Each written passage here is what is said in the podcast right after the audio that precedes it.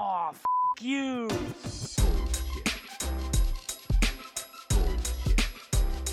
Bullshit, bullshit. Bu- bu- Bullshit. Bullshit. Bullshit.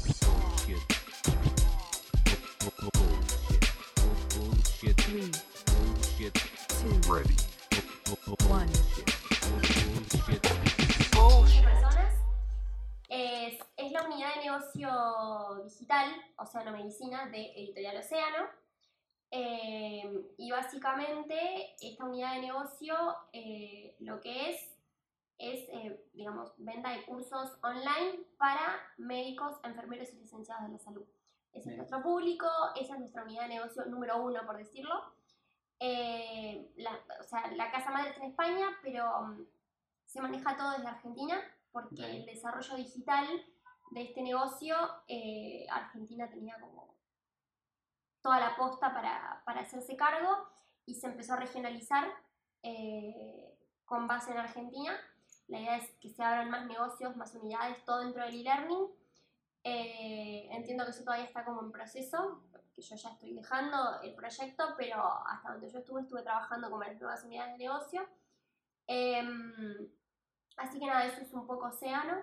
Em, hace poco se abrió el e-commerce, eh, pero to- todo lo que es la cursada online está por afuera de Océano. Son plataformas de proveedores Sí. Entiendo que la idea es, obviamente, eh, generar una única plataforma eh, desde Océano, levantar los cursos externos y, y- y levantarlos en esta plataforma, pero que la interfaz de usuario para el, el- justamente, para la redundancia del usuario, teniendo en cuenta todas las limitaciones y no limitaciones de, de nuestro público, que son médicos, eh, pueda ser común y, y- y no haya tanta variedad, y, y- porque hay profesionales que cursan más de una vez con nosotros, Claro. entonces ahí ya empiezan a ver como, che, pero esta plataforma no es la que yo cursé tal curso. ¿Y son Entonces- cursos que certificados? ¿O son como...? Sí, o sea, hay diferentes, hay cursos nacionales, cursos que, que se hacen afuera, Sí. eh, todos tienen certificación de océano y además eh, todos tienen certificaciones de distintos colegios. ah, y por ende suman puntajes los médicos, que es lo que es como el agregado de valor, el tema Claro. de lo que es certificaciones. Vos podés adquirir el curso, digamos, pelado con la certificación Océano y vas agregando certificaciones que vaya, claro, que vaya teniendo ese curso, porque capaz tiene más de una certificación y vos capaz te interesa una sola certificación o Claro. te interesan las tres. Eh, Ya depende de ti como- lo que quieras hacer. Y de tu cual. carrera y yo qué sé. Sí, es digamos el agregado de valor fuerte más el nombre del profesional que es el coordinador del curso y muchas veces es el creador del curso. Claro, obvio. Bueno, este, aquí estamos hablando con una amiga de ya hace casi tres años, Tres años. cuando llegué a. Argentina, o sea, ya un montón. Eh, la conocí en la agencia, cuando estaba en DDB, entrando a DDB. Eh, y bueno, su nombre es Mariana Comerci. Sí. ¿Y tu puesto qué sería actualmente? Aunque te estás cambiando. Hoy, eh, sábado, desempleada, pero el viernes eh, cerré mi etapa como team lead de- del departamento de diseño de Editorial Océano. Exacto. Y bueno, a partir del lunes arranco como desarrolladora frontend en Mercado Libre, eh, pero digamos de cero. O Claro. sea, dejo la valijita de diseño. Claro. Pero lo importante es que la gente entienda de que eh, ha sido eh, un cambio largo de, de- de sí, años. sí, de años. O sea, cuando no te conocí, vos ya sabías que a mí Claro. me gustaba el lado oscuro, así que Exacto, y me preguntaste que si sabía un poco de código, yo te di mis dos segundos de conocimiento. Maru, esto es HTML, esto es CSS y chao, nos vemos después. hermoso. Y a partir de ahí quedaste... Fue como una droga por lo visto, ¿no? Fascinada, sí, sí, además, eh, todo esto igual arranca desde cuando yo elegí carrera, ¿no? Digamos, Claro, salí de la secundaria y, viste, te gustan un montonazo de cosas. eh, pero bueno, después vas filtrando. Sí, yo ya salía con, con un programador, entonces tenía como contacto con ese mundo oscuro, siempre Claro. me gustó ver qué hacía, siempre él me, me acompañó muchísimo en, en, en tanto lo que fue elegir la carrera de, de dirección de arte, em, porque también miré, ¿no? De dirección de arte a diseño, a diseño UX. Es verdad, se me había olvidado. Es como un, una mochilita, ¿no? Que fui metiendo distintas Estás skills. metiendo, claro. Em, pero, pero siempre me llamó mucho la atención todo lo que era, yo le digo que es como, bueno, haces el mockup desde diseño, que es como el Pinocho, ¿viste? Bueno, el hada madrina, Sí. que viene y le da como pum vida, es como, como el código, la programación, Claro. es como pasar a, a realidad, a armar ese producto que lo materializaste inicialmente en un JPG, PNG como máximo, eh, que está hermoso, porque suele ser hermoso en Claro, el diseño, obvio. y después viene el lado oscuro que te dice todo muy lindo, pero hacer esto desde el código capaz implica un desarrollo de tres semanas. Y Con no, una no está librería, el tiempo, No claro. está el tiempo, hagámoslo con esta librería que viene con este estilo y bueno, y el diseñador frustrado tiene, no frustrado, pero ahí empieza como el, Exacto. las conciliaciones y, y- por eso está bueno que el diseñador tenga como que sea un conocimiento básico de, de estructura, de, de- de- tiempos, de, no te digo de lenguajes, pero No, pero que entienda cómo funciona. cómo el- funciona. las- no sé si cómo funciona, pero o qué las, tan las escalable es un, las un cambio. limitaciones. Exacto, porque capaz un cambio de color es súper bien, no es bien para el diseñador, para el programador, pero quizás un cambio en, che, mirá que el filtro que te puse acá arriba lo vamos a pasar abajo, Uf, capaz implica no solo una reestructuración del HTML, sino a nivel programación de filtros, Claro. variables y, y- y condicionales y un montonazo de cosas, y eso lo empezás a escalar en, en todos los filtros que quizás tiene tu, tu- tu web, tu aplicación o lo que Sí. sea. Entonces, tener como un, un mínimo conocimiento de eso, y aparte trabajar al lado de un programador, para mí diseño y programación son primos hermanos con derecho a roce. O sí, sea, sí, es- para mí deberían trabajar. touch and go constante. o sea, eh, así que eso también es como que me fue como empapando, empapando, empapando, hasta que un día fue como, che, Me gusta más ese lado, déjame. ¿qué onda el Illustrator? O sea, el Illustrator, el XD, todo el Photoshop, o sea, amo esos programas, pero me empecé a dar cuenta. Inicialmente me empecé a dar cuenta que cada vez que tocaba Illustrator me gustaba hacer mucho web. Ok, que un flyer, que un posteo para Facebook, como que Claro. eso ya me empezó a dar fastidio. Entonces dije, bueno, es web, voy por este lado. Eh, y ya después me empezó a pasar eso, de che, bueno, no quiero ser más Pinocho, quiero ser la madrina. claro. Eh, Aparte, ya has hecho 700 pinochos. O sea, había hecho 700 Pinochos de madera, de plástico, de Basta. vidrio. Con una pierna, Sí. sin, sin, sin las piernas, con un brazo. Arranqué el Pinocho Ya. yo, lo terminaste vos. entonces, Hemos hecho cada cosa. Claro. Eh, entonces eh, eh, me pasó un poco eso. Entonces, de- después de, de- de empezar a cerrarme un poco en lo que es web, empecé a querer construir ese producto. Claro. Eh, y bueno, nada, empezás, viste, con, Sí. tocando el CSS un poquito. Bueno, voy a armar este modulito, hasta que dije, bueno, no, quiero hacerlo en serio. Eh, y bueno, nada, empecé, empecé un curso y ahí empezó como otra etapa clave Claro. en, en- en esta mochila que yo digo que, que le voy metiendo Fichitas. fichitas de, de cosas. O sea, que vienes, eh, pasaste por eh, publicidad, Publicidad inicialmente, ahora acabas de pasar por eh, e-commerce y también e-learning, sí. y ahora vas a e-commerce otra vez, ¿no? Eh, sí, voy a estar en, en, en Mercado Libre también tiene unidades de negocio y voy a estar en lo que es Mercado Pago. O sea, es producto, Sí. no sé bien en qué tipo celdita todavía, eh, pero sí, eh, eh, por lo menos tiene Mercado Pago es como, no sé, es un monstruo, entonces Sí, hay un montonazo de cosas para hacer, eh, por eso no sé específicamente qué voy a hacer. Bueno, ya que vas a estar con ellos, yo te quiero comunicar A que ver, en mi iPhone, a ver, que es como de, de 1998, pero no importa. Yo tuve que cambiar el mío porque me dejó de reconocer aplicaciones. Vamos. El iPhone me ha abandonado de una Bueno. manera. Pero en mi iPhone no puedo cargar la sube porque el botón de continuar queda eh, atrás de mi teclado. Y si le doy a un espacio que no sea mi teclado, ¿verdad? Como, porque la lógica te dice, déjame darle acá arriba para que el teclado se baje. Claro, No, no pasa. no. Entonces, no puedo cargar sube desde mi, Es. Pago. terrible. Sí. Le vas a hacer, le vas a hacer una captura de pantalla a eso y yo voy a entrar Sí. como una policía a decir, todo muy lindo Mercado Pago. Pero Claro. yo he tenido este problema con una- Aparte, entra como con una medallita, tipo, chicos, este fin de semana estuve investigando un poco sobre esto. estuve dando todo. Uf, claro. Entro porque también quiero solucionar esto. Claro, entras con la camiseta ya puesta una vez, tipo. Dice Mercado Libre y atrás el problema de Cristóbal. Eh, Claro. Ya entro con una misión Listo. que es eh, Cristóbal necesita cargar la sube. Hasta que no tenga Claro. auto, Y te, van a, y te van a decir, pero Cristóbal tiene iPhone 5S del 2012. Y tú les vas a decir, sí, ¿y? ¿Qué importa? Es un usuario más, un usuario que no hay vale. que discriminarlo. No, O exacto. sea, peor sería que tenga un Nokia 1100.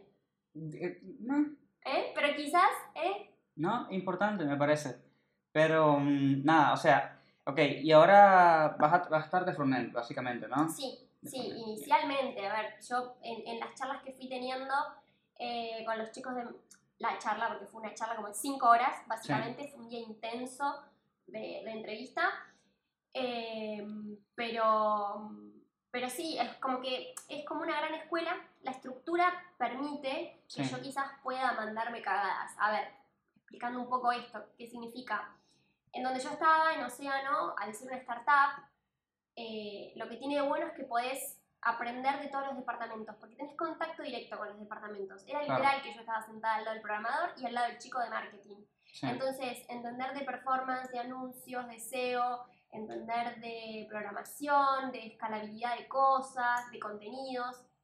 Todo eso te da como una macrovisión de, de- de- de todo lo que puedes llegar a hacer y proponer desde tu departamento Pero con toda esta información con toda esta información y, y también ver, falen, no falencias, pero ver oportunidades en otros departamentos y ver, che, desde diseño, qué se puede hacer. Claro, ¿cómo te ayudas de mi lado? Claro, porque si no sé, en el departamento de alumnos había, qué sé yo, problemas con, con cómo responder tantas consultas. Bueno, ok, tenemos este problema, ¿no? Entonces yo sabía cómo funcionaba el departamento de alumnos. Ok, desde diseño, obviamente va a haber que hacer interfaces, o va a haber que hacer, eh, eso se terminó solucionando con un chat en el e-commerce eh, que disparaba como respuestas más o menos automáticas en base a la tipología de consultas que fuimos como haciendo el research. Claro, tipo, ¿qué, como- qué es lo que normalmente me preguntan cuál es, cuál es el problema común en esta parte? Entonces, Estas son las sí. posibles... eh, Para evitar poner una persona 24-7 de atención ahí atrás, pobrecito. Y aparte pero- también porque si queremos empezar con la conceptualización digital, esto también implica herramientas digitales. Claro. Eh, y por lo menos para que el usuario vea que obtuvo una respuesta inmediata. Claro, que, que, que lo están cuidando dentro de todo, que alguien está pendiente de, de Claro, problemas. entonces desde diseño se generaron inicialmente los mockups para ver dónde colocábamos funcionalmente esa globa, cómo iba a ser adentro esa, ese chat, eh, cómo iban, cómo, desde contenido se pensó cuál era la mejor manera de decirle al usuario cómo escribir, cómo comunicar. Desde tecnología se pensó absolutamente toda la infraestructura, implementación, eh, se había que hacer integraciones. Claro. eh, entonces, eso es lo que te da como, es lo, lo- como, como lo bueno de estar en un lugar donde son pocos eh, y puedes estar como metiendo las manitos en el barro eh, en Claro, cada ti- departamento. tienes como muchos sombreros a la vez, de alguna manera positiva. Sí, y- ¿qué es, lo, sí, ¿qué es lo que sería? No te digo negativo, porque me parece que no hay nada negativo.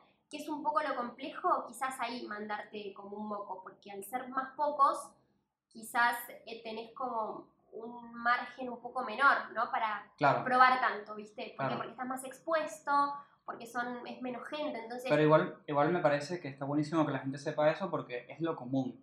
Eh, dudo que vayas a un equipo donde esté exactamente todos los cargos de- para todos No. los pasos específicos y no sé cómo es acá en Argentina porque yo estudié diseño en Venezuela, pero a mí me parece súper mal cuando estás estudiando algo y te pintan como que este paraíso, ¿no? No, no, Eh, porque que- llegás y te frustras. Y te frustras y después... te Ah, frustras sí. y empezás a, a Y te vos preocupas. personalizarlo y decir, che, soy yo. Claro. No, nada que ver, es la estructura que es así. Y, y sí, y la gente lo entiende. Bueno, la mayoría de las personas lo entienden y entienden que si bien tú no haces X cosa, eh, puedes ayudar hasta cierto punto. Absolutamente, sí, sí, sí. eh, y eso te da como una visión 360 del negocio. Sí, Eh, pero bueno, a mí me pasaba esto de yo quería programar, ¿no? Entonces, liderando diseño, era como, bueno, hay un caudal de piezas y un caudal de research para todo lo que era el e-commerce que me demandaba un tiempo que quizás no podía terminar de meterme del todo en programación. Y claro. ya te digo, al ser pocos, quizás un error cuando sos poco impacta mucho más que en una estructura tan grande como Mercado Libre, Sí, como. Despegar, como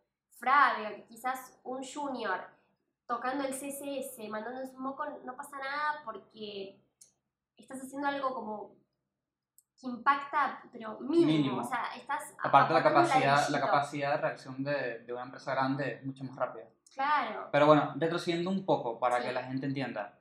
Lo último que yo me recuerdo es que te vas de la agencia para Océano y Océano estaba haciendo su parte digital, tipo, hola Maru, ¿cómo estás? Mira, por cierto, ¿me ayudas a crear mi departamento digital? Sí, Y más o menos cómo fue el proceso, porque es un reto, ¿no? O sea, no es fácil. sí, sí. Bueno, yo cuando entro ahí, aparte ya el primer reto fue pasar de modelo de agencia a Claro. pasar a una empresa de tecnología, por así decirlo, ¿no? Eh, Son dos ambientes distintos.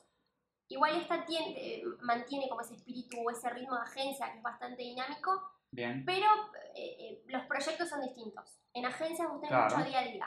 Sí, y trabajas con varias marcas en el día. Varias marcas a la vez. El trabajo ya está listo y ya se fue, te llega otro mañana. Sí, el, el research, tanto para un posteo de Facebook como para otro tipo de, de trabajo, quizás se hace en un momento en particular, te hacen como una bajada, tus Sí, jefes es, son los es que el típico día como- que van todos a reunión. Chicos, este es más o menos la empresa y el manual y cómo se manejan las cosas y ya. Sí, es, es- es- eso es lo que tiene de diferente, que, que es todo como tan el día a día que, que se pierde un poco, es como que te terminas como automatizando un poco. Claro. Lo- bueno, cuando entro en Océano, que era una startup, éramos incluso menos que ahora, eh, no estaban tan definidos los roles porque justamente la idea era empezar a ver qué tipo de departamentos o, o- o- o qué tipo de, de unidades dentro de Océano íbamos a empezar a desarrollar en base a las necesidades. En ese momento ni se pensaba en un e-commerce. Entonces, sí cuando yo entro como UX fue como, bueno, estamos pensando en un e-commerce. Pero también tenemos este tipo de plataformas que son las que actualmente manejamos, que eran landings. Ah, perdón, me habías dicho algo de eso. Sí, porque hasta que salió el e-commerce, eh, que el e-commerce fue más que nada para darle esta cuestión de la autogestión del usuario. O sea, Ok. este e-commerce, acá están los cursos, acá tenés toda la información de los cursos y acá tenés toda la financiación. ¿Qué quieres hacer? Eso era el e-commerce. Después ¿Y qué haces? ¿Te, comp- te comprabas un curso, lo bajabas el material y lo veías en tu casa? ¿Cómo? O sea, claro, desde el e-commerce, eh, cuando salió el e-commerce, porque inicialmente con las landings, que era todo, respondía a televentas. Entonces se armaban Ah, todas ok. las landings, por eso surge el e-commerce. Estaban como- todas atadas a campañas y... Exactamente, ok. todas atadas a campañas. Eh, había landings que eran de cursos específicos, había landings que eran de categorías, o sea, che, estos son cursos de ginecología, fíjate cuál te interesan. Y se generaban campañas, entonces eh, el usuario desde un formulario, o sea, Sí. la landing tenía toda la info del curso, módulos, carga horaria, el coordinador, toda la propuesta de valor de certificaciones, todo. Y vos llenabas el, el, el formulario, ingresaba un lead, como se, se le llama, al contacto, y desde Televenta se contactaban y, y generaban esa compra. Y Wow. automáticamente se disparaba todo un flow de mails eh, con licencias, eh, activaciones de licencias, usuario y contraseña, la factura O electrónica. sea, un proceso de mierda. Un proceso que, que tenía como una parte digital desde las landings Claro. y, y desde todo el flow que se disparaba, pero tenía esta cuestión muy ojo, noventosa que- de la televenta, muy Pero en algún, en punto eso fue como, oh, innovación, me venden por teléfono. Y... Incluso es- si hoy en día, aunque está obviamente todo lo que es televentas tiende a desaparecer porque Sí. pasa, pero obviamente siempre fue el fuerte de Océano Televentas porque se posicionaron a través de televentas. Entonces, también acomodar al usuario a, una- a un nuevo paradigma Sí. más digital, más de autogestión, más de fíjate vos. También por eso hay un periodo de prueba del e-commerce de saber que capaz se festejan con tres ventas. ¿Por qué? Porque la expectativa es quizás una venta. Claro, Entonces, ya que se vendan tres cursos, es como, wow. Más teniendo en cuenta el tipo de usuario que es el nuestro, que no sé si te lo dije, pero eh, son médicos, enfermeros y auxiliares y licenciados de la salud. O sea, es un público que está muy atado a, a, todo lo que es médicos, Sí. eh, es un público grande. Enfermeros y demás tenemos un público más digital, claro. Porque son, pero que son, son personas que eh, ya estudiaron, o sea, están trabajando, activas. están ac- activas, están trabajando y estos son cursos de actualización. Ok, O sea, que complementan tu formación académica, no es que es una carrera. Entonces es gente que los médicos, por ejemplo, tenemos médicos jóvenes, pero el grosso de usuarios sí, obviamente. es de no. 50 para arriba y, y tenés médicos eh, muy abocados a todo lo que es todavía el material bibliográfico. Eso te iba a preguntar, porque deben ser personas que cuando estudiaron, estudiaron con libros, por ahí con una compu, pero no era lo, lo principal. No, no, no, era toda eh, educación tradicional y Claro. de hecho nosotros en Océano eh, teníamos toda esa batería de material complementario que son libros y demás que eh, eh, se comercializaban a través de televentas y con el e-commerce eh, hicimos, digamos, estos dos grandes filtros. Cursos Bien. por un lado y bibliografía. Bibliografía inicialmente es lo que más se mueve por una cuestión de que, bueno, el médico quizás todo lo que es eh, papel quizás todavía lo siente como más académico O, o como más, eh, más seguro, más legítimo, por ahí. ¿Tuvieron problemas de, de personas que no confiaban por ahí en que fuese lo mismo o sí, seguro? siempre. Bueno, eh, está el que de hecho se sigue desarrollando, pero desde que arrancó Océano hasta hoy el departamento de, mm, se le dice también experiencia de usuario, no desde el lado de diseño, sino desde Ok. el lado más de departamento de alumnos, se Ok. habla más de experiencia de usuario, del acompañamiento al alumno y demás. Y sí, obviamente vos en todo lo que es adquisición de cursos siempre tenés que contemplar bajas.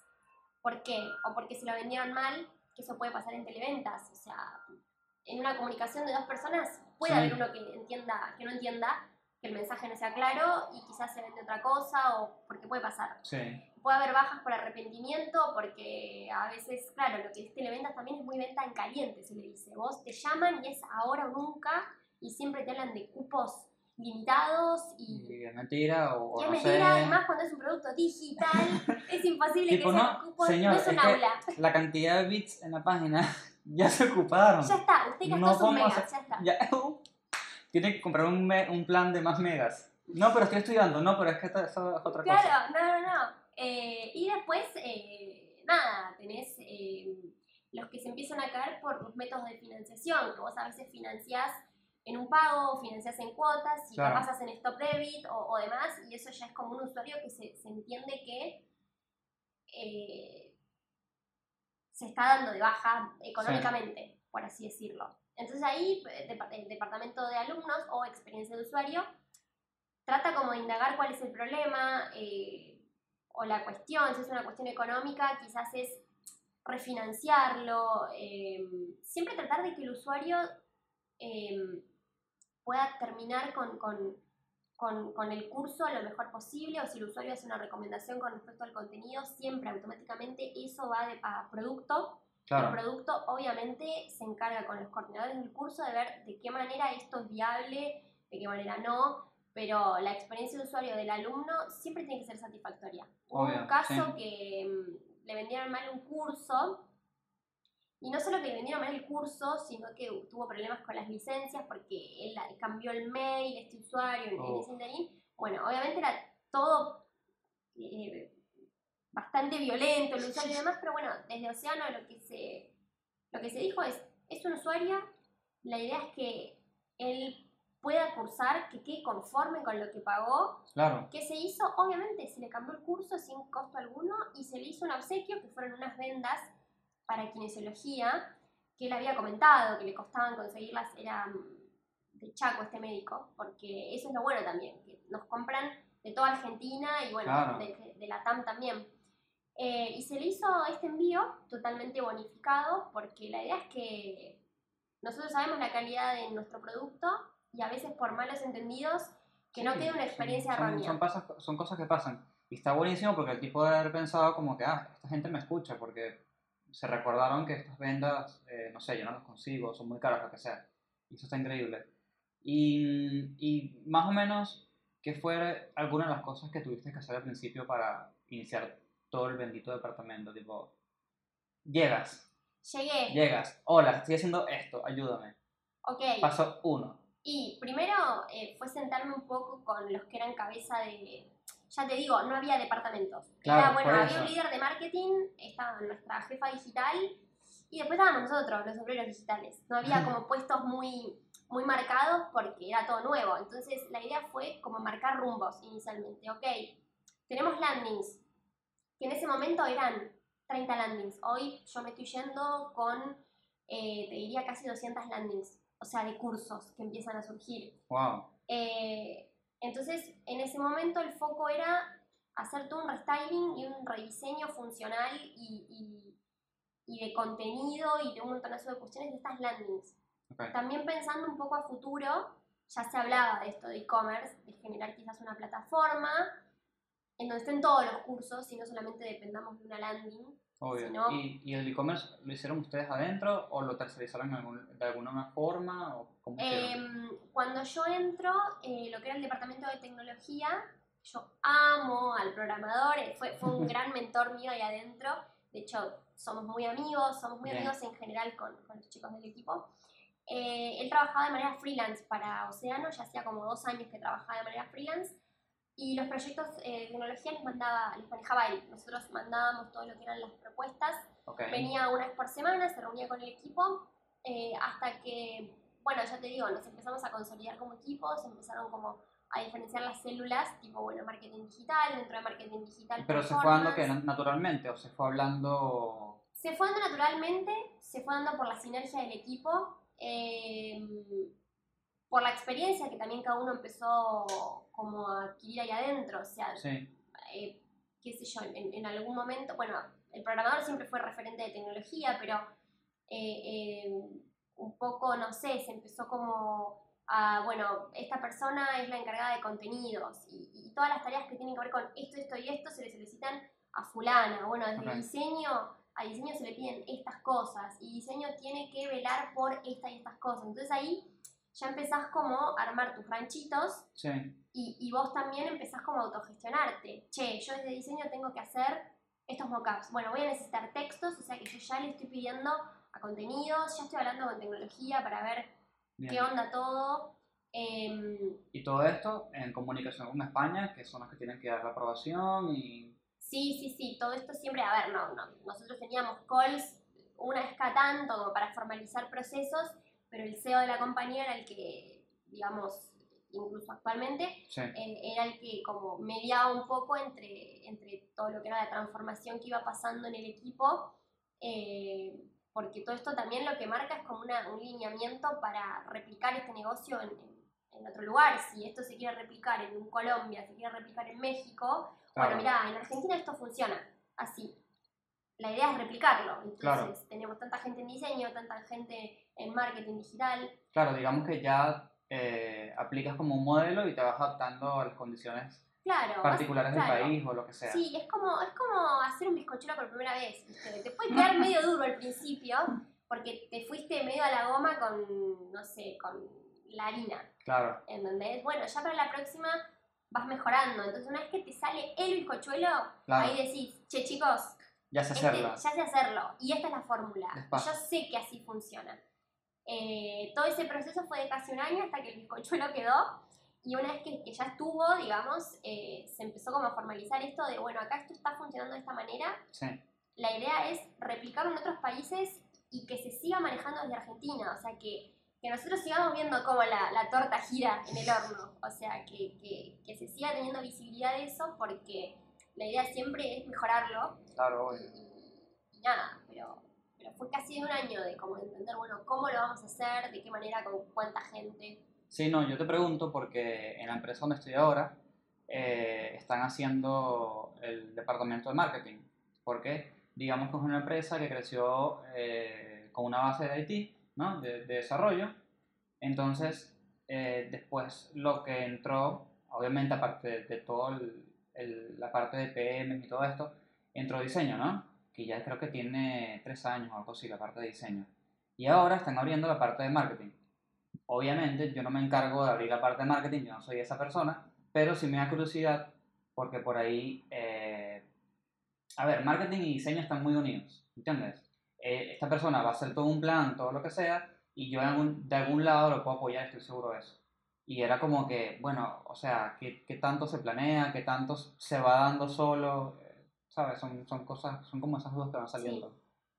Y es como, es, es como una duda, porque a veces también esta persona de marketing, este, obviamente está sola por el momento, porque es la primera, y rebota ideas conmigo o con que cualquier persona de diseño. Y, y nada, es interesante ver como que la primera vez que veo desde afuera cómo nace algo, ¿sabes? Sí, como que, ah, ok, mira, o sea, esto es complejo y ya tiene creo que tres o cuatro meses y va tomando forma poco a poco, pero es así como, es como un monstruito que está en un horno y Sí, se va sí, como sí, deformando y, y de repente, no, este brazo no va acá, ¡chac! se lo cortan y se lo pegan más abajo y así vas hasta como, ah, monstruito ah, camina, está bien, Por lo menos camina, Mm, sí, ya, ya correrá, ¿no? ya, ya correrá, está ahí.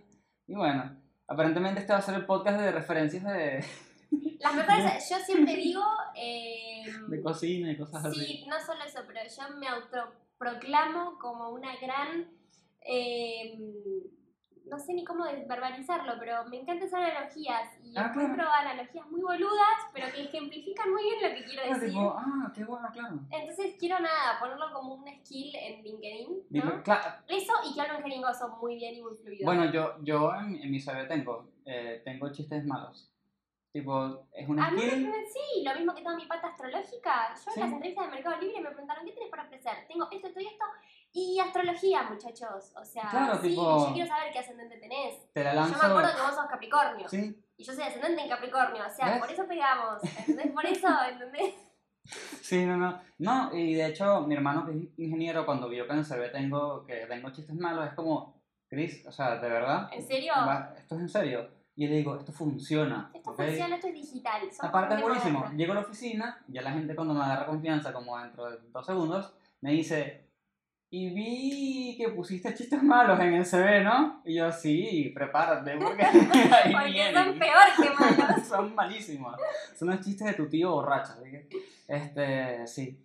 Eh, bueno, bien, o sea, crear un departamento, venir, primero que todo, venir de dirección de arte, después Sí. migrar a, a la agencia, después hacer todo esto. O sea, esto es una trayectoria. Y además, es una trayectoria que me parece, no sé si lo planeaste, pero viene más o menos enganchada. O sea, no es tan loca. Sí, no es que pasé de, de- de hacer cerámica a Claro, pastelería y, y de ahí programación. No, no, todo tiene como... Y aparte, si, si, si vos te pones como a ver, bueno, dirección de arte, cuando arranqué con dirección de arte era como dirección de arte publicitaria, ¿no? Era Sí. conceptualización, creatividad y bajada gráfica de, de- de ideas, piezas en todos sus formatos, digital, TV, radio, BTL, todo. sí, sí, yo me acuerdo que me contabas todo y yo, yo soy como un idiota Claro. no sabía nada. Ponele desde dirección de arte, ¿qué tres patas fundamentales me llevo? Eh, todo lo que es conceptualización, porque te sirve Bien. para diseñar, para, para todo, para hablar, para todo, conceptualizar. Eh, o sea, poder agrupar tus ideas como en ideas madres y, y- y después dispararlas en microideas y demás, y que todo tenga como fluidez.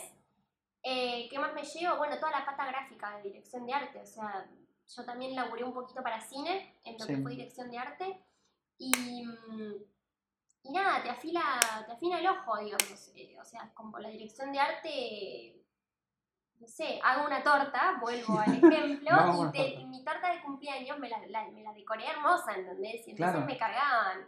You are just a designer. Y sí, negro, obvio, viene por ese lado, pero la dirección de arte te, te- a mí me tocaron materias muy lindas como historia del arte, como vanguardias, que dice todo eso. No te das cuenta, lo lees, te quejas porque tenés que estudiar para el parcial. Sí. Después vas por la calle, ves una composición tipográfica y decís, ah, mirá, están... esto es medio Bauhaus, ¿viste? Y decís, Claro. ah, mirá, mirá cómo me acuerdo. y todo eso, No, son cosas que van para- quedando. sí. Y la tercer pata, que creo que ya la perdí, porque no sé qué iba a decir, pero... Nada, son cosas que te van quedando. No, que yo, yo en verdad lo nombro porque me parece interesante que la gente entienda de que eh, por más que estudies algo de diseño en específico y por más que sientas que fue muy específico lo que estudiaste, puedes ir migrando poco a poco. Puede ser, por ahí es una tarea lenta, que toma dedicación y todo esto, pero sí se puede y, y no solamente creo que se puede, creo que en, en la parte de creatividad es necesaria Sí, porque pasa algo muy raro. Puedes trabajar en una agencia, puedes estar a cargo, bueno, no sé si a cargo, pero trabajando con 10 marcas y llega un punto donde tu trabajo es hacer exactamente lo mismo. Y no importa si trabajas para autos o para comida, de, de repente un día te das cuenta de que no estás ni pensando lo que estás haciendo. Y dices, y bueno, ¿y cómo cambio esto? Si ev- evidentemente mañana no voy a ascender. O sea, ¿qué se hace? Bueno, comienzas a estudiar otras cosas que se complementen y por ahí comienzas a buscar hacer el cambio. Y, y Maro es tremendo ejemplo de eso, me parece. igual despacito, porque o Sí. sea, no te das cuenta en realidad cuando estás haciendo el cambio, porque te empezás, es como estar sentada, mira, mis analogías, es como estar sentada en un banco de madera sin respaldo. La ¿Viste? primera hora estás ahí Claro. charlando, ya la segunda, y más con mis 29, ya empezás a decir, che, esta, esta silla, Claro. este banco en realidad, Este porque banco. no es una silla. Esta banqueta, Esta banqueta, que es muy industrial, muy linda, muy acorde a la decoración del lugar, claro. pero yo estoy incómoda allá. Y empezás a tantear a ver si no se desocupa otra mesa, viste, con respaldo. Tengo que cambiar las, las banquetas del podcast, ¿viste? Esto ya, esto ya es un feedback. Igual Esto- te mira, juro que no lo estaba es- diciendo por esto, ¿eh? No le importa. Esto es feedback, esto es analogía, esto es un cuento, esto es todo. Y es una forma de decir, Chris, estoy incómodo, ¿ok? ¿Ok? Y, y somos eh, eh, user experience. User experience, full, full full. time, 24-7. Y no pensé esto, no, no puedo creer esto. Pero bueno, no pasa. Este, pero no te, o sea, yo no me fui, o sea, en cuanto me empecé a sentir un poco, no incómoda, pero que ya me quedaba humildemente diciéndolo, Sí. pero chico el proyecto, o que ya quizás estaba cansada de hacer eso y que ya había pagado mi derecho de piso de hacer tantos posteos y quería algo un poquito más ambicioso, Claro. empezás o a capacitarte, Sí. Que puede, lado, que como puede ser vos, informal, por. YouTube, lo que sea. puede ser autogestión, puede ser YouTube, puede ser pagar un curso, puede ser un compañero, Sí. eh, eso, un mentor te puedes buscar. Eh, y después también viene el otro lado de, bueno, empezar a ver otras posibilidades, otros espacios para empezar a manifestar eso. Eh, y yo creo que se va dando como de a poco, porque uno también tiene que darse como el tiempo de procesar eh, eso que, está como aprendiendo, porque ya te digo, no todas las empresas, eh, quizás por la estructura, buscan recursos tan vírgenes, ¿no? Tan, tan, tan junior. Hay, hay empresas que es realmente lo que buscan porque les interesa formarlos desde cero, Claro. Amoldarlos a, a, A su forma de a esa trabajo. forma de trabajar eh, y, y hay empresas que no, que quizás son de estructuras más chicas y necesitan perfiles que, que- que vengan como más a resolver cuestiones, eh, pero es súper válida ambas cosas. Sí. Este, Sí, a mí, a mí, y creo que la otra vez te lo comenté, que me queda algo de que yo, eh, ahora yo estoy feliz en donde estoy, ¿no? Estoy, estoy cómodo, todo esto, pero por más que voy cambiando de laburo y voy medio migrando, porque entre todo yo, yo pasé de diseñador puro a diseñador UX, este, sí extraño un poco como la agencia, como el ritmo de la agencia, como la, lo- viste que es como un la ambiente de locura Sí. que viene en parte por falta de dinero. Ay, yo no la extraño para nada, chicos. Si tengo que hacer una recomendación desde el Ministerio de Salud, Es eh, no a- recomendaría, aléjense de agencia, vayan a... ¿Pero no te parece que da una buena base? Sí, sí, eso sí. A Y, ver, y aparte, no solamente de creatividad y de, experiencia, sino de, tipo, de que conozcas un mal momento de ti mismo. absolutamente. En Mi primera experiencia en agencia, eh, que yo por suerte tuve, repito, la suerte de, en mis momentos junior, ya sea eh, en, en hace muchos años, en, en publicidad y ahora, mi momento junior en desarrollo, entrar en, en empresas o en agencias como bastante copadas, eh, conocidas, con estructuras grandes. Y cuando yo entré en mi primera agencia, que era Young, Young and Rubicam, eh, que manejaba cuentas para Quilmes, Coca-Cola, el Banco Galicia, Sí, Fredo fue mi gran proyecto ahí adentro sí, y un, un proyecto hermoso y súper, súper de dirección de arte.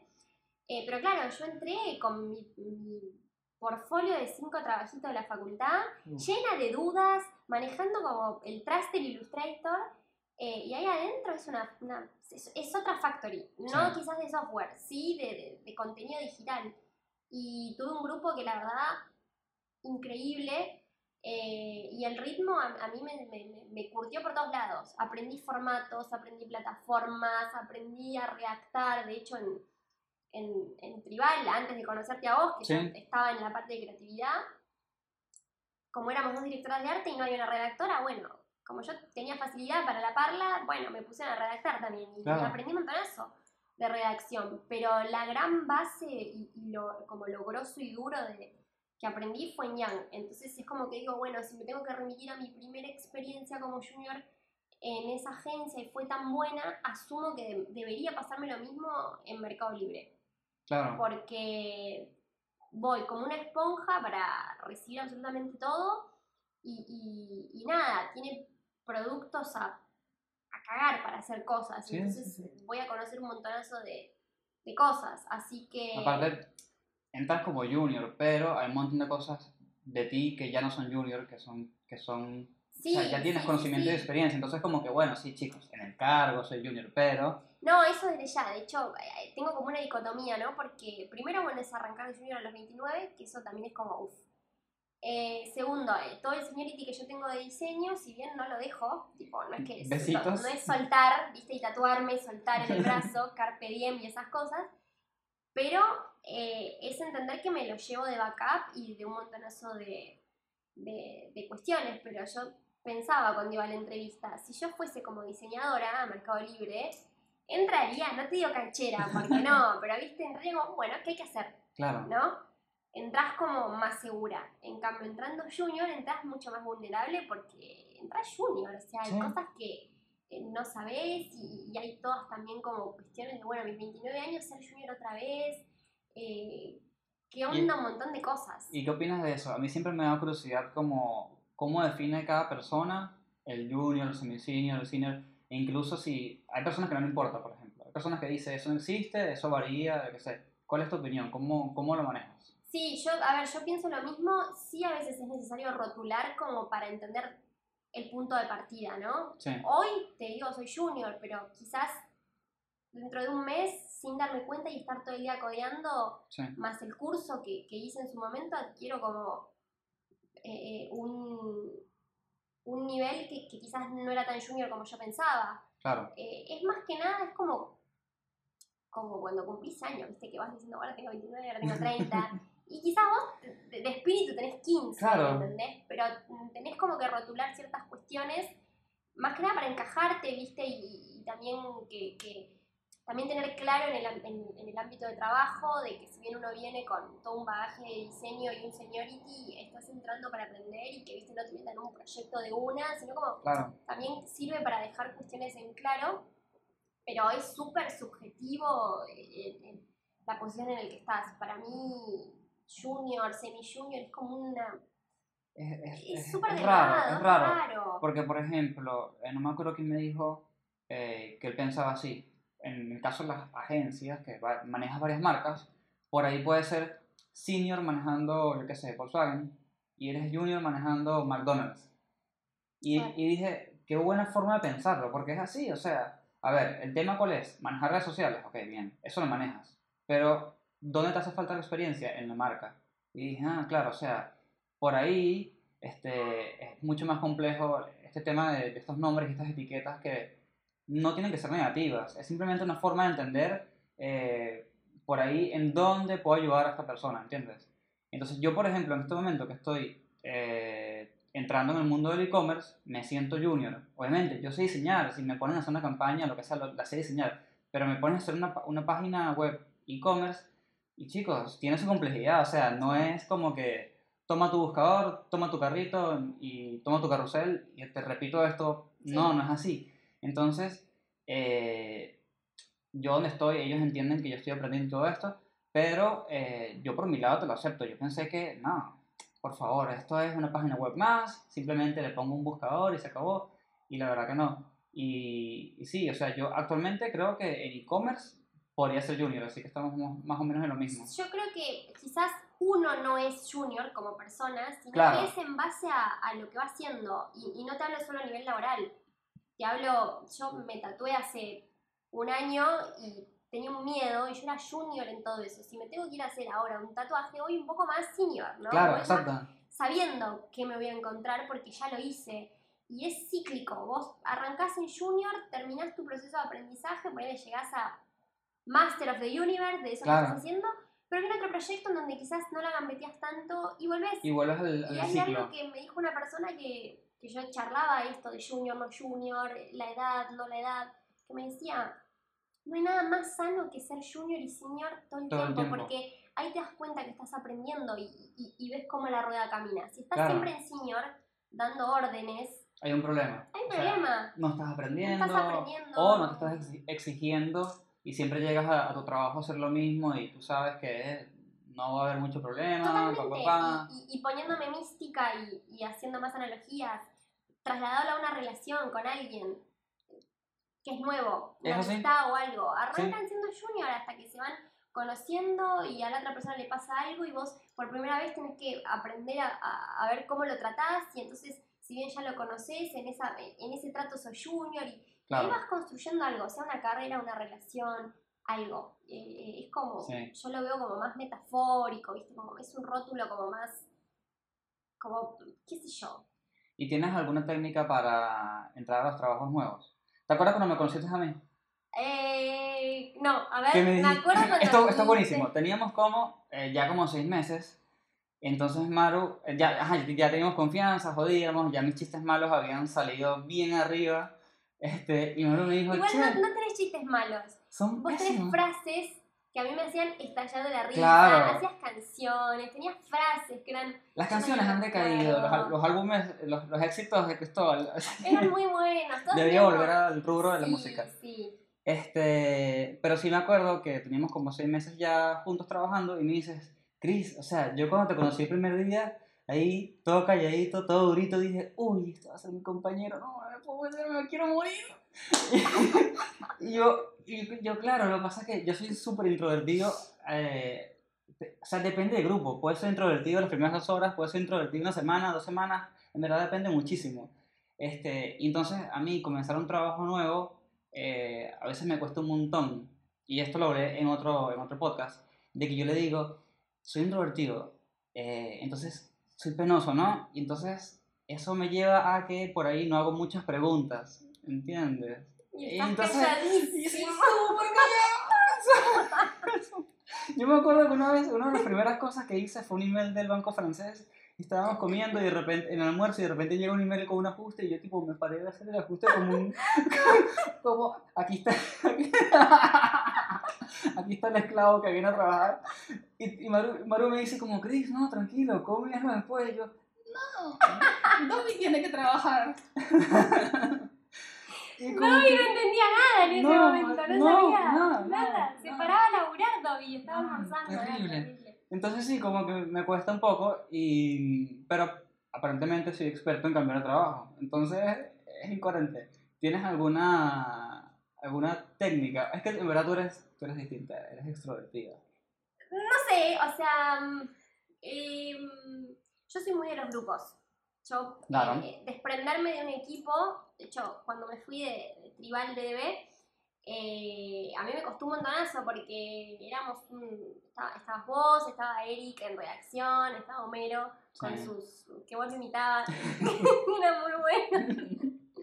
Teníamos como mucha sinergia para laburar, odiábamos a todo el mundo, entonces éramos como el El odio del une. mal, el odio Señores, el odio une. El amor no puede todo, pero el odio une. Nos íbamos a chusmear a la cocina fingiendo que estábamos haciendo el mate. ¿Vos tomabas mate? Yo tomaba mate, Tomabas claro. mate, bueno, pero el mate también En- nos unía. Entré en verano y me dijeron, Chris, aparte estaba llegando a Argentina, Chris, en invierno te presentamos el mate, entonces tuve que esperar como 4 o 5 meses más y sí. Pero el mate no, nos unía. Eh, entonces nada, moverme a otro equipo cuando tuve que entrar en Océano fue como, uy, qué bajón, los voy a re extrañar. Y posta, yo soy muy de, de los grupos. Entonces Sí. a mí trabajar en un clima donde estemos siempre productivo, ¿no? Porque tampoco, ¿no? Vacaciones. Pero mm, donde haya música, donde nos podamos reír, donde podamos tener confianza, donde no haya una verticalidad tan, tan marcada, ¿no? Porque uno puede tener líderes, pero el, el líder no te pone un pie encima, el líder te acompaña, te guía, sí. eh, puedes hacer chistes, puedes tener confianza para hacer un chiste, o por lo menos siempre me pasó eso en, en los equipos en donde estuve. Eh, y bueno, cuando entré a Océano, al principio fue como un bajón, por así decirlo, porque, mm, claro, o sea, estábamos, estaban refaccionando lo que iba a ser nuestro espacio, que era en el piso de abajo. Eh, entonces cuando entré, entré en una oficina que era de 1960, con Uh. alfombra, No. con el departamento de cobranza gritando en una esquina, escuchando Chayanne, Uy. cubículos, o sea, yo a mis No. compañeros no les veía la cara, y el que fue... un huequito para verle el ojito. No, en la cabeza, en el corazón me quería hacer un hueco. Una CPU No. que se prendía desde abajo cuando habíamos venido de una Mac, Claro. que tipo para yo llamarte o hablarte tenía que, ¿no? Levantarme porque no te veía. Entonces era como mi compañero al lado, Mati, que nada, ahora somos pero amiguísimos, que yo digo que es mi segundo matrimonio. Para mí vos sos mi primer matrimonio digital. Vino Matías después eh, y bueno, ahora me estoy yendo y quedó el, el reemplazo. Claro. ¿no? Eh, y claro, Matías no hablaba, estaba duro, rígido, trabajando. Había todo por hacer, o sea que todo lo que estaba hecho era feo. Y yo dije, ¿dónde me metí? Claro, ¿qué hice? ¿Qué hice? O sea, pude ir a pedir perdón y decir que todo mentira, que estaba re bien acá. Era joda. Era chiste. Em, pero nada, nos mudaron al mes a- abajo, se, fue, se fueron los cubículos y pude empezar a hablar. Claro. Pude empezar a hacer chistes. Yo soy muy ácida, muy, muy border, muy ordinaria para hablar soy. Entonces es como muy camionera. Entonces empezar a ver que del otro lado había el mismo humor, empezó a ver como una cuestión de pertenencia, de bueno, ok, va por acá el equipo Claro. eh, afianzarme muchísimo con Mati. eh, fue como un bueno, eh, o sea, que, que, ¿cuál es mi clave a la hora de cambiarme de laburo? Eh, trato de, si bien siempre te entrevistan en oficinas y no puedes ver mucho, pero sí preguntar, pre- preguntar cómo es el equipo, cuánta gente, eh, eh, qué tipo de relación voy a tener con, o, o sinergia con el equipo, como para ya mínimamente visualizarme cuánta gente va a haber Claro. Em, y, poder entrar y, y- y nada, em- empezar como a construir el humor, viste, como estoy todo el día trabajando ahí adentro, entonces mínimamente obvio. quiero reírme, charlar, eh, y bueno, acá en Océano se generó eso, tipo, ya te digo, me fui de vacaciones a Uruguay con las chicas, eh, inicialmente íbamos a ir todos, pero bueno, nada, se organizó como muy de golpe, y, y me terminé yendo con las chicas de Océano, o sea que yo de ahí ya me, me llevo como amistades, entonces no me va a pasar en todos los laburos, entonces Claro. eso también lo tengo en claro, pero si tuviese que generar otra fórmula más, otra torta, para mí es eso, como, como ir eh, generando como buenos vínculos, que, que, que laburar sea como un... algo como, como que salga natural, porque te llevas también con la persona que, que realmente no, no- no- in- Incluso hasta si hay dificultades o retrasos, es como que también lo encaras de otra manera. Sí, es distinto. Hay otra distinto. como... Me sí, acuerdo una vez que me tocó que me tiraron por la cabeza 56 emails, ¿te acuerdas? Del, ban- del banco francés con tarjeta premium y yo qué sé, Sí, pues la era, era- TAM y eso, y yo me quería morir, me quería matar, pero ya ahí nos hablamos más, teníamos como ya un humor establecido y hizo que la tarea fuese bastante llevadera, Sí. porque, porque sí, es que, es que es necesario. Y, por cierto, de, de, de la agencia aprendí muchísimo de reacción, pero es reacción pirata, si te digo pirata no entiendes, como medio, medio... robada. No, ¿Cómo? es así como que muy, muy bien pegada con mi humor. Entonces es como, chicos, mira, esta, esta, es- esta es mi redacción, te la pongo así. Como yo no sé redactar, pero necesito que aquí exista un texto, es- yo te voy a llenar de, de chistes malos esto. Entonces, Hermoso. es divino. O sea, estás reemplazando el Loren Ipsum por chistes malos. Por, por, por chistes Ipsum. Chistes Ipsum. Chistes Ipsum, es increíble. Entonces, es, es tipo, por ejemplo, viene una sección de, de, de números, entonces yo pongo así que números interesantes para la gente de business. ¡Pum! Y por ahí, ese no es un chiste, pero es Pero como, quedó. es como, hey, ¿qué pasa acá? ¿Qué, qué, qué? Y yo digo, bueno, yo no redacto, chicos, pero ahí está, ahí está la intención y ahora puedo venir la gente que redacta y redactarlo. Es que para mí es re clave que la, la persona que vaya a redactar, por eso salió también la pata de UX Content, que es, bueno, ¿cómo le hablas a esta persona? Que no es lo mismo que hablarle a esta, Claro, que sí es lo mismo que hablarle a esta, a esta cantidad de 60 personas, ponele. Pero cuando vos le empezás a, a- a poner como un tono, como una intención al texto, Claro. empezás a buscar como palabras y, y demás, que vos en realidad estás haciendo esa búsqueda primero porque te divierte a vos y crees que le va a divertir al otro, claro, o porque va a ser serio para vos, entonces para el otro también va a ser serio, o porque a vos te aclara una duda, entonces asumís que al otro le va a aclarar una duda. Empezás a escribir ya desde un lado más funcional, de qué querés generarle sí, al sí. otro, que se ría, que entienda, que le genere una duda. que se entusiasme y Es quiera así. comprar, qué sé yo. Aparte es increíble porque, eh, por ejemplo, ahora que hice, que hice una- un par de landings, que me, me acordó bastante de mi época de, de- de la agencia, este, nada, hice eso de como de, de copies de joda, pero al final del día se me acerca la chica de marketing y me dicen, Chris, o sea, no todos están mal. O sea, te voy a decir algo. O sea, Chau diseño, a redactar. primero que todo, hay como un solo tono en todo, que eso ya es un golazo. Ya es un golazo. Perfecto. Y, ok, este, este no se puede, este tampoco, pero este se, lo se corrige, esto se corrige y se corrige y ya está. Y sale. Y yo dije, bueno, buenísimo, o sea, que de alguna manera te ayudé, porque ya está armando un bendito departamento entero. Ahí es donde digo que empieza a haber sinergia entre los departamentos. Claro. Vos diseñás, pero quizás tenés eh, facilidad para escribir y podés dar una mano y eso no te saca de, de diseño y tampoco te mete en redacción. No Claro, encasillarse en yo solo diseño. Claro, no, sí, flaco, sí. así sabés dónde vas a terminar, ¿no? Sí, tipo, tírame los textos completos o no diseño. Mmm, está de acuerdo, chao, nos vemos. Desvinculado, ¿no? Sí. ¿Cuántos meses tienes? ¿Dos y medio? Mm. Mm, es el momento. Creo que no llegas a los tres meses. Sí. Y menos en digital. En digital no te puedes poner rígido porque te, te- te- come el, el- el mismo, Sí. la misma vorágine y la misma de, de- de todo. Viste que cuando haces, eh, si- no, si- siento yo, no sé, que los diseñadores de, eh, de vía pública son como, todos como más cerraditos, ¿no? Tipo, yo hago este tipo de anuncios, yo hago, y el de digital es, ¿qué haces tú? Todo. Es que, de Todo. hecho, hay una gran línea, no sé si sigue estando esto, pero el famoso ATL-BTL, Ujú. a- eh, At the Line, Before the Line, por lo menos cuando yo estudiaba nos lo marcaban así. Todo lo que era TL era publicidad tradicional, Claro, era mucho de diseño gráfico, no editorial, pero sí gráfico que va a la imprenta, ¿entendés? Claro. Archivos originales, eh, todo ese mundillo que yo odio, se me cae, ¿viste? Esas cosas decís, ay, lo mandé en RGB, soy una burra. claro, claro. Pero ¿por qué? Porque yo vengo de una escuelita digital, entonces lo que tiene el digital es que tenés un millón de medios donde plasmar. Sí, El ATL tenés, bueno, vía pública de este tamaño, eh, banner público de este tamaño, chupete de este tamaño, no. eh, en la revista de este tamaño. Más de eso no tenés. En BTL, en todo lo que es digital, puedes hacer intervenciones, podés eh, hacer plataformas. o sea, Aparte todo, todo cambia, un día, todo un día cambia. Instagram está en todo su mejor momento y de repente se pudre todo, sale otra y tienes que ya una vez Sí. hartarte de eso y no puedes decir, no, yo soy el que diseña para... No, cállate la boca. Cállate la boca. Y Mm. aparte, ATL lo que tiene es que es estático.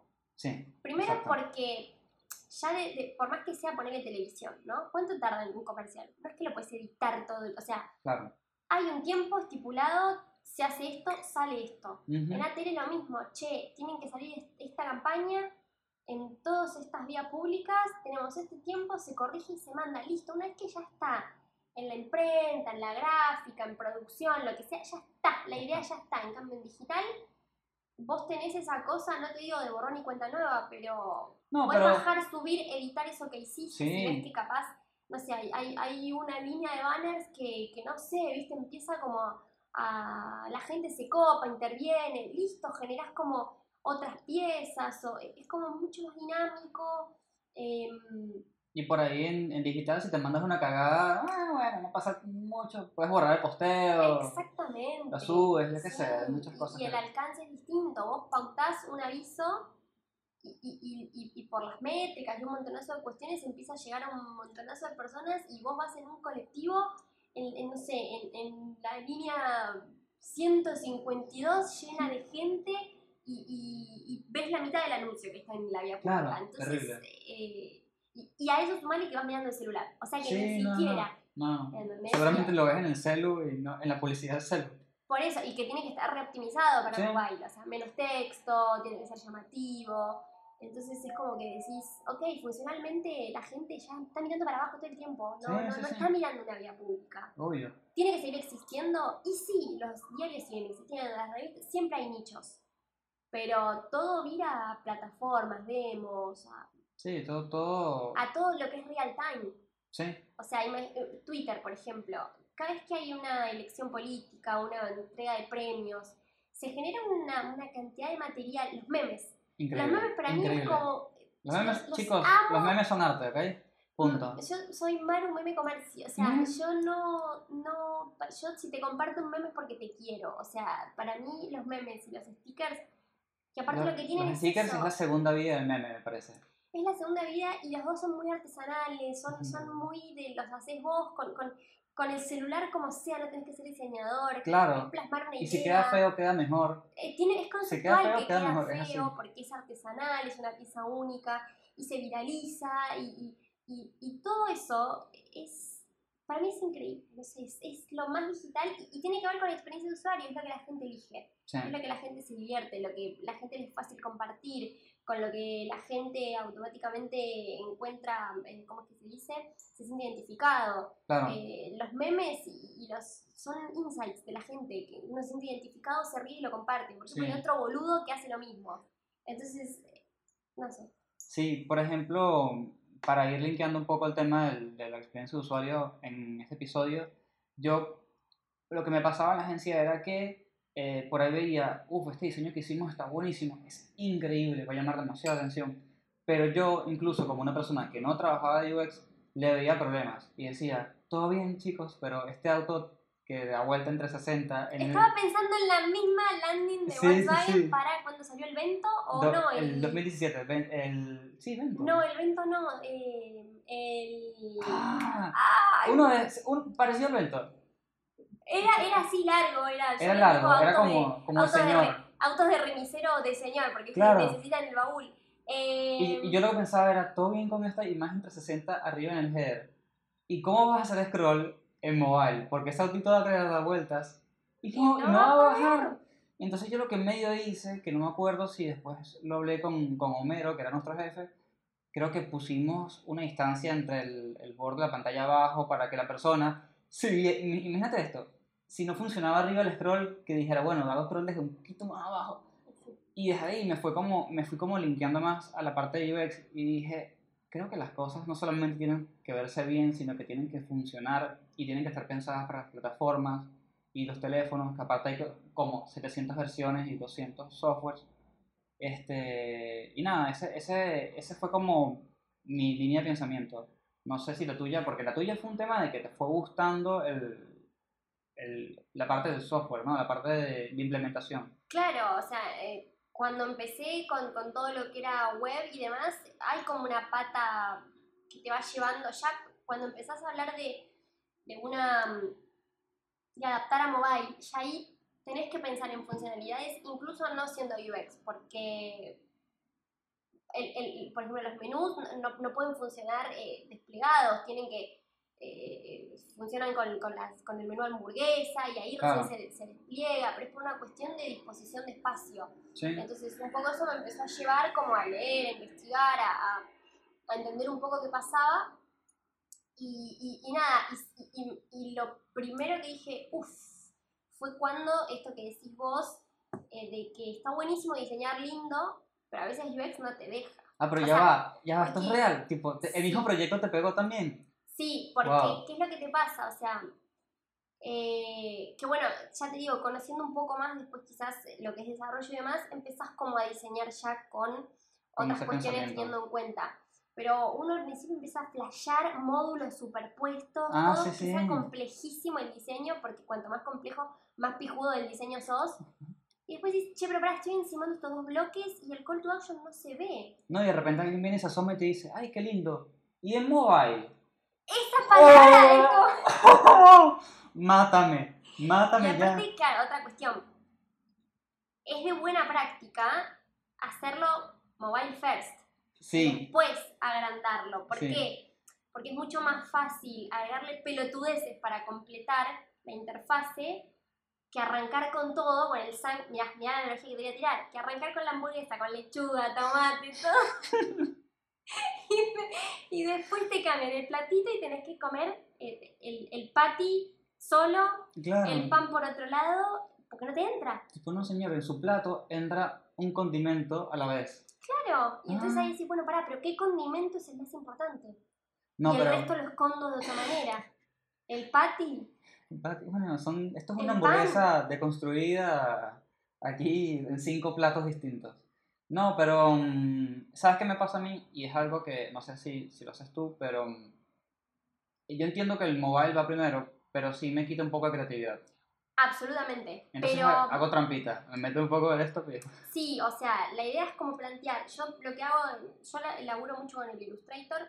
Sí, quizás eh, implemento todo lo que es eh, flujo y demás en, en- en lo que es el XD, que te permite como quizás eh, decir, bueno, cuando tocas acá pasa esto, entonces ya lo ves más como una demo Claro, que como JPG, ponele. Eh, planteo como los dos art, art- artboard, ¿no? Sí. Tipo desktop, mobile. Me genero como un mini wireframe, ¿no? Como diciendo, bueno, por lo menos secciones, ¿no? ujú, Porque te puede pasar que haya secciones que en mobile desaparezcan, porque Sí. no son tan importantes o quizás implican una, en una segunda lectura, o sea, después de un clic, claro. O en un scroll. Eh, entonces, inicialmente lo que hago es plantear, tanto en desktop como en mobile, lo que, lo que tiene que estar sí o sí. Y el resto es como, bueno, cerré mobile, bueno, a ver, es para- yo siento, quizás me equivoco, pero No, bueno, esto es, es, es un poco así también, son como metodologías. Es como una vez que le, le- le tiro eh, la información dura que tiene que estar y que está además eh, eh, estructurada quizás en desktop de una manera y en mobile de otra, no solo a través de tamaños, sino de que quizás es, es mucho más, más, más concreto sí, lo que pones en mobile que, que- que en desktop. Pero después el resto es como, yo me planteo hacer cosas que posta eh, no sean tan prescindibles. Que sea más como una lavada de cara de, de esa interfase, ahí sí meterle diseño, ok, pero es como que lo divido como en dos, como bueno, inicialmente eh, le meto como, no sé si funcionalidad, pero le meto como lo que tiene que ir, que esté claro, lo jerarquizo, ok, y después, bueno, a ver, dentro de lo que me gustaría que esté lindo, cómo lo hago y cómo relleno de esto. Quiero decir, y más teniendo en cuenta el tipo de plataforma, porque si voy a hacer una aplicación para música, es obvio que el 90% de los usuarios van a ser mobile. Claro, Entonces, sí. el fuerte tiene que estar en mobile. Ahora, si tengo que hacer una plataforma para la FIP, ¿viste? Uf, Uf, ¿entendés? eh, hazlo para Windows eh, 2000, Windows 98, ahí ya sé que el grosso va a ser desktop, por Sí. una cuestión natural de, de- de- del tiempo en que una persona se toma para hacer ese tipo de, de, de solicitudes o de leer bien, o no, no lo hacen un colectivo, por lo Exacto. general. sí, sí, sí, Entonces también depende el mobile first de, de qué plataforma vas a estar haciendo. Eh, pero me pasa un poco eso, como que trato de que el mobile first tenga como el pantallazo esencial y la esencia de esa, de esa aplicación, de, Claro, como de que eso. si, si ves mobile de un lado y desktop del otro, dices, bueno, evidentemente estas dos cosas, este, no sé, son, son hermanos, son primos, son la misma familia, eh, pero este es mucho más sencillo que el otro, el. Exactamente, es mucho más, eh, eh, sí, es más sencillo. Eh, y al otro sí, jugar quizás más desde el recurso visual para llenar un poco más todo eso. Sí, eh, es como más lúdico de esto, porque bueno, aparte, pero lo que tiene de lindo mobile es la síntesis, ¿no? Toda la línea de iconografía eh, o esos recursos que haces para que llame la atención a algo, el, el contenido también, cómo hablas, cómo escribís. eh, es, es como todo un mundo, pero también es como que también se van como cruzando. Tampoco hay que ser dogmáticos de no, mobile first siempre, porque claro, porque no, a veces no pasa, a veces por los tiempos, porque te puede pasar que tengas más facilidad para desktop y adaptes no, súper bien el eh, mobile. por ejemplo, algo súper real, Nada el es- cliente, cuando te aprueba un diseño, seguramente va a querer primero ver el desktop. ¿Cómo haces? O sea, bueno, tienes que hacer por ahí el desktop y con tu experiencia ya tú dices, bueno, esto que estoy diseñando en desktop se puede adaptar a mobile de esta forma, déjame no fumarme una demasiado grave para después no cagarla, pero sí, este, los procesos me parece que varían según la persona, según el rubro, según la empresa, el proyecto, un montón de, cosas, pero lo importante es que la gente entienda de que eh, no, sé, no sé en qué momento su carrera se encuentra la persona que escucha esto, pero si estás recién graduado, no te ates tanto a la Biblia que te dieron, porque te dan como una, ah, eso me molesta, te dan como una Biblia y te dicen, la base del diseño, por ejemplo, yo qué sé, las cosas pesadas se ponen abajo a la derecha. Sí, dale, suerte, anda a hacer una publicidad, una cosa para que veas. Entonces, es, tienes que como que romper esas normas un poco y encontrar tu proceso y propio, ¿no? defenderlo, siempre defender. Defenderlo, sí. O sea, porque una cosa es cambiar algo y no tener ni puta idea por qué lo estás cambiando, tipo porque pintó, y otra cosa es el criterio que me parece mucho más valioso, de, che, loco, Sí. yo rompí este esquema que venía haciendo siempre así, porque la verdad me parece esto, esto y esto. Ahí ya también abrís como cuestionar un montonazo de, de- de- Claro. de cosas y, y empezar a ser dinámico, quizás de, de- de que vaya virando para otro lado. Eh, y otra, para mí también, eh, no traba, pero sí que, que- que- que condiciona mucho el diseño es cuando tenés el cliente afuera Sí. y cuando el cliente sos vos. Porque cuando el cliente sos vos, ahí es, es mucho más fácil eh, eh, tener como estas licencias de, bueno, mobile first o, o experimentar por este lado. Cuando tenés el cliente afuera, es como que, bueno, tenés que todo eso que vos hiciste mostrarlo de una manera que el tipo lo entienda, porque es alguien que quiere un sitio, no, Sí. no, no, no sabe todo lo que hay atrás. Eh, y poder vendérselo de la mejor forma y uno ya viendo en la cabeza lo escal- lo escalable que es eso Sí. eh, en qué piezas se desprenden, en qué formatos. Entonces, Que por cierto, me parece súper interesante un ejercicio que lo estoy aplicando desde hace no mucho, que es cuando, cuando le presentes un diseño a un amigo, de, de- a un compañero de trabajo que sea diseñador, no se lo presentes tipo, bueno, este es el header y aquí entonces está una bajada, porque él también es diseñador y él también sabe que es un header, que es una bajada. Entonces está buenísimo que vayas practicando el otro lado porque te sirve para el cliente. Y, y lo, que, lo que le explicas es el mensaje que estás dando. Tipo, bueno, ok, aquí está una intro de la empresa, donde está un call to action que puede llevar a la compra, y si no, o si tienes más dudas, hay una flecha hacia abajo que te va a llevar a leer.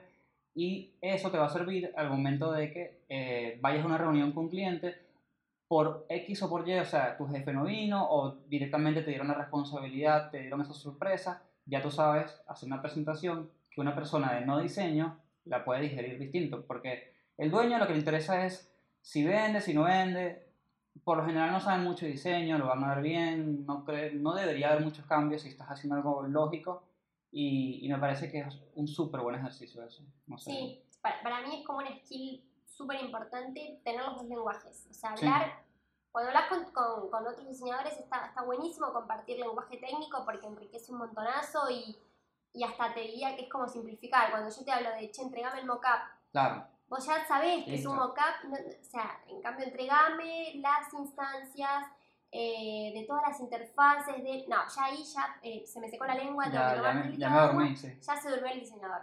Entonces, entre diseñadores está buenísimo este código, este, este, mm, vocabulario, pero sí está bueno tener esa cintura para presentaciones, que eso te lo da, eso es algo que yo revaloro de agencia, el contacto con el cliente, a mí me sirvió Sí. muchísimo para Océano, para todo lo que eran exposiciones de- de- de laborales, una vez por mes se hacían los famosos kick-off, en donde cada uno explicaba en qué estaba el departamento, qué estaba haciendo, cómo lo estaba haciendo, y hubo también un montonazo de convenciones eh, regionales donde vinieron los líderes de los países a ver qué estaba pasando en Argentina porque iban a replicar el negocio. Entonces cada líder de cada departamento tenía que explicar en qué estaba y hablar. Te, tocó, ¿no? Obvio, me tocó en su momento. eh, a mí y a, y a Mati, que era el, el que trabajaba conmigo. Después me empezó a tocar sola. eh, pero mm, ahí yo me di cuenta de la escuela de agencia de publicidad, de bueno, pararme frente al del banco francés y decirle, pasa esto, esto y esto, vamos a hacer esto, esto y esto. Sí. Y, y- y eso te ayuda un montonazo. No, y comienzas a aportar un poco más ya de, de soy el diseñador. ¿Sabes? te Ya, ya, empezás a posicionar en otro lugar. Si, si Sí. vos también tu, tu meta es empezar como a, a no solo a ensuciarte las manos en, en diseñando, sino a, a que tu trabajo sea más integral, como pensar, no te digo una estrategia, pero empezar como a correrte también un poquito y, y empezar a, a- a ver el, el proyecto más desde cero y Sí. diseño desde dónde se, se mete y cómo se mete, en vez de que te baje la línea de lo que tenés que hacer, claro. ahí necesitas empezar como a adquirir como cierta cintura también como para decir, che, por este lado no, ¿viste? Exacto. Como empezar a meterte sin herir susceptibilidades del resto de las áreas, siempre apoyándote en el conocimiento de tu área y en lo que aporta diseño o UX o, o en la rama en, en la que En la, estés. sí, en la que estés. Y para ir cerrando, no sé si quieres, si tienes algún consejo que le quieras dar a alguien. Por ejemplo, alguien que esté cambiando de trabajo, alguien que esté haciendo una apertura de departamento, ¿sabes? Todas esas cosas que ya tú has hecho, algo que le quieras dejar, a las personas. Sí, em, si tuviese que darle un consejo a alguien, eh, yo creo que lo fundamental eh, es súper cliché lo que voy a decir, pero realmente fue la base de mis construcciones. Eh, la buena onda siempre, puedes tener un mal día, pero la buena onda construye, pero vínculos muy fuertes. Entonces, frente a un problema, frente a una duda, frente a un cambio laboral, no es lo mismo decir solo a alguien con que solamente sabes el nombre que Claro. alguien con que realmente trabajas en serio y te llevas bien. Eso no significa que te vas a llevar bien con todo el mundo. T- Tampoco es sano, sería muy cínico decir, soy, me llevo re bien con todo el mundo. Soy no. Barney, claro, no. Soy Barney, todos me quieren. No, negra, no, no pasa eso. Sí, me, me- me- por lo menos no me entero si pasa, pero para mí el consejo es ese, o sea, entablar como, como vínculos lindos, copados e inteligentes, porque Claro. llevarte bien con alguien es sentarte, ponerte a charlar de, de, de- de algo y que esa persona te, te- te dé un consejo o te dé un tip o, o te diga, che, ¿por qué no lees esta cosa? Claro. Eh, hablando de eso, ¿tienes algún, algún recurso, alguna página, algo, lo que sea, que le quieras dejar a las personas? Pero Curs- tendría que haber macheteado. No, porque- no, porque es- esto es así, esto es así, tipo, el momento, si no se te ocurre, yo- me lo puedes dar después y yo lo escribo en el Sí. coso. Eh, nada, eh, una técnica que a mí me servía muchísimo a la hora de, de- de diseñar y demás es nutrirme de referencias. Todo. Claro, Eh, así que nada, siempre con las pestañas abiertas de Behance, de Dribble, de todo lo que es material design, eso tipo piñadísimo. sí. Eh, todo lo que es el, ¿te acordás del pandita? El pandita. El panda. El la- pandita PNG. El pandita PNG, para, porque es muy importante, es, es, es- parte de la usabilidad, las imágenes que no pesen para que carguen rápido. Sí, sí, sí. Así que siempre hay que tener en cuenta eh, las imágenes. Eh, Zeppelin está muy bueno para lo que es eh, laburar con desarrolladores y- desde diseño. Para ¿Invision? ¿No te gusta Invision? InVision, sí, el XD lo usé más que el InVision. Eh, está Figma también, que es Sí. para prototipado, de, ya más que nada de alta fidelidad y, y más tirando a demo sí. todo lo que es baja fidelidad, con hacer un simple wireframe en el soporte que vos más te sientas cómodo, me parece que es suficiente. Em, Y nada, investiguen. nada, Creo que investigar, chicos, investigar está todo, está todo en internet, o sea, realmente los que pagamos por hacer un curso es porque necesitamos que nos mentoren, Claro, pero el que realmente le sirve ser autodidacta y, y realmente puede con eso... eh, Claro, que tiene la voluntad internet, de ponerse todos los y días. le va bien desde ese lado y es súper capaz desde ese lado, está todo en internet. Yo porque, bueno, me siento más cómoda quizás, no digo en un aula, pero sí con una cuestión horaria. algo más estructurado. algo más estructurado por mi Claro. ascendente en Capricornio, eh, con un profesor, con un contacto a quien yo pueda escribirle, che, no me está saliendo esto. Esa es mi manera, pero está, la rueda ya, Sí, ya, ya está, está hecha. Sí, es solamente. Entonces es, es eso, información hay en todos lados. Y yo creo que un, un datazo así como algo último que se me ocurre es aprendan a quitarle la parte, su parte emocional al diseño. ¿Por qué?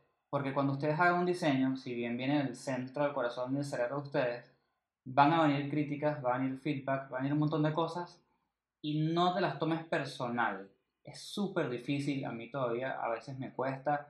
De hecho, me pasó la semana pasada que me quedé como un par de días así como con una rabia por dentro. un- un- el odio crecía por mí, pero, pero no, después entendí de, no, esto es un diseño más, todo está bien. Y nada, son cosas que pasan. Este, mm, redes sociales o algo que quieras compartir, aparte de LinkedIn, que es como lo más oficial. Eh, mías, eh, pasa que, eh, qué paradoja, ¿no? Pero no, si solo quieres, si no, Instagram. no. Solo Instagram, eh, maruecom, así. Eh, y nada, Facebook ya ni uso porque para mí ya es de tía No, Facebook. Facebook es como el que álbum murió, digital ¿no? que quedó ahí. Sí, es, eh, es muy precio por inbox. Claro, No, el, el Facebook, eh, cada vez que entres, eh, recuperas la clave porque ya se te olvidó. Absolutamente. Y lo peor es que tenés todo, yo tengo todo linkeado con Facebook, entonces... Es triste, ¡ah! claro. Y ahora ya, viste que cuando le das el botón ya no se lo vea, sino que le das el botón, te manda lo abierto en Facebook y es como, no, ¿por qué me haces esto? ¿Por qué? ¿Por qué? ¿Por qué? ¿Qué hice yo para merecer esto?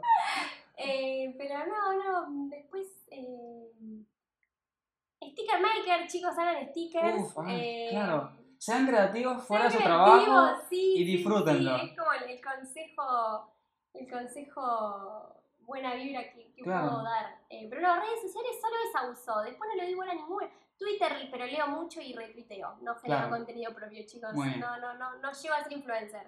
Claro, exacto. No, no, no, chicos. Este, bueno, como todos los otros invitados, creo que seguramente te invitaré de nuevo. Ay, porque me-. Sí, no, porque es que me parece que, que cada persona tiene muchas cosas que dar. Y en verdad, si te pones a hablar a profundidad de, de, de eso en un solo capítulo, te puedes meter un tiro. Este, súper buen mensaje positivo. Pero bueno, y su- justo después de ver el Joker y todo ese tipo de cosas. Muy, tipo, muy sano aparte el Claro, ¿no? muy- un tiro. muy- muy... Claro, el, el, el episodio comienza bien arriba y termina bien abajo. Quiero comentar que estamos ya con un whisky abierto por la mitad. Ya la perra se durmió, ya... No, a la perra la sedamos. Claro. Eh, no, Ah. ya se, se puso creepy el, el podcast. Ya empezó. Y que bueno, esta es la segunda parte del podcast. Este, no. Eh, muchas gracias por venir. Ay, no, re contenta. Aparte, hacía un montón de años que no te veía, Ajá. desgraciado. Hay que hacer más episodios para verte más. Es verdad. Eso es todo. Así que nada, nos vemos en la próxima, chicos.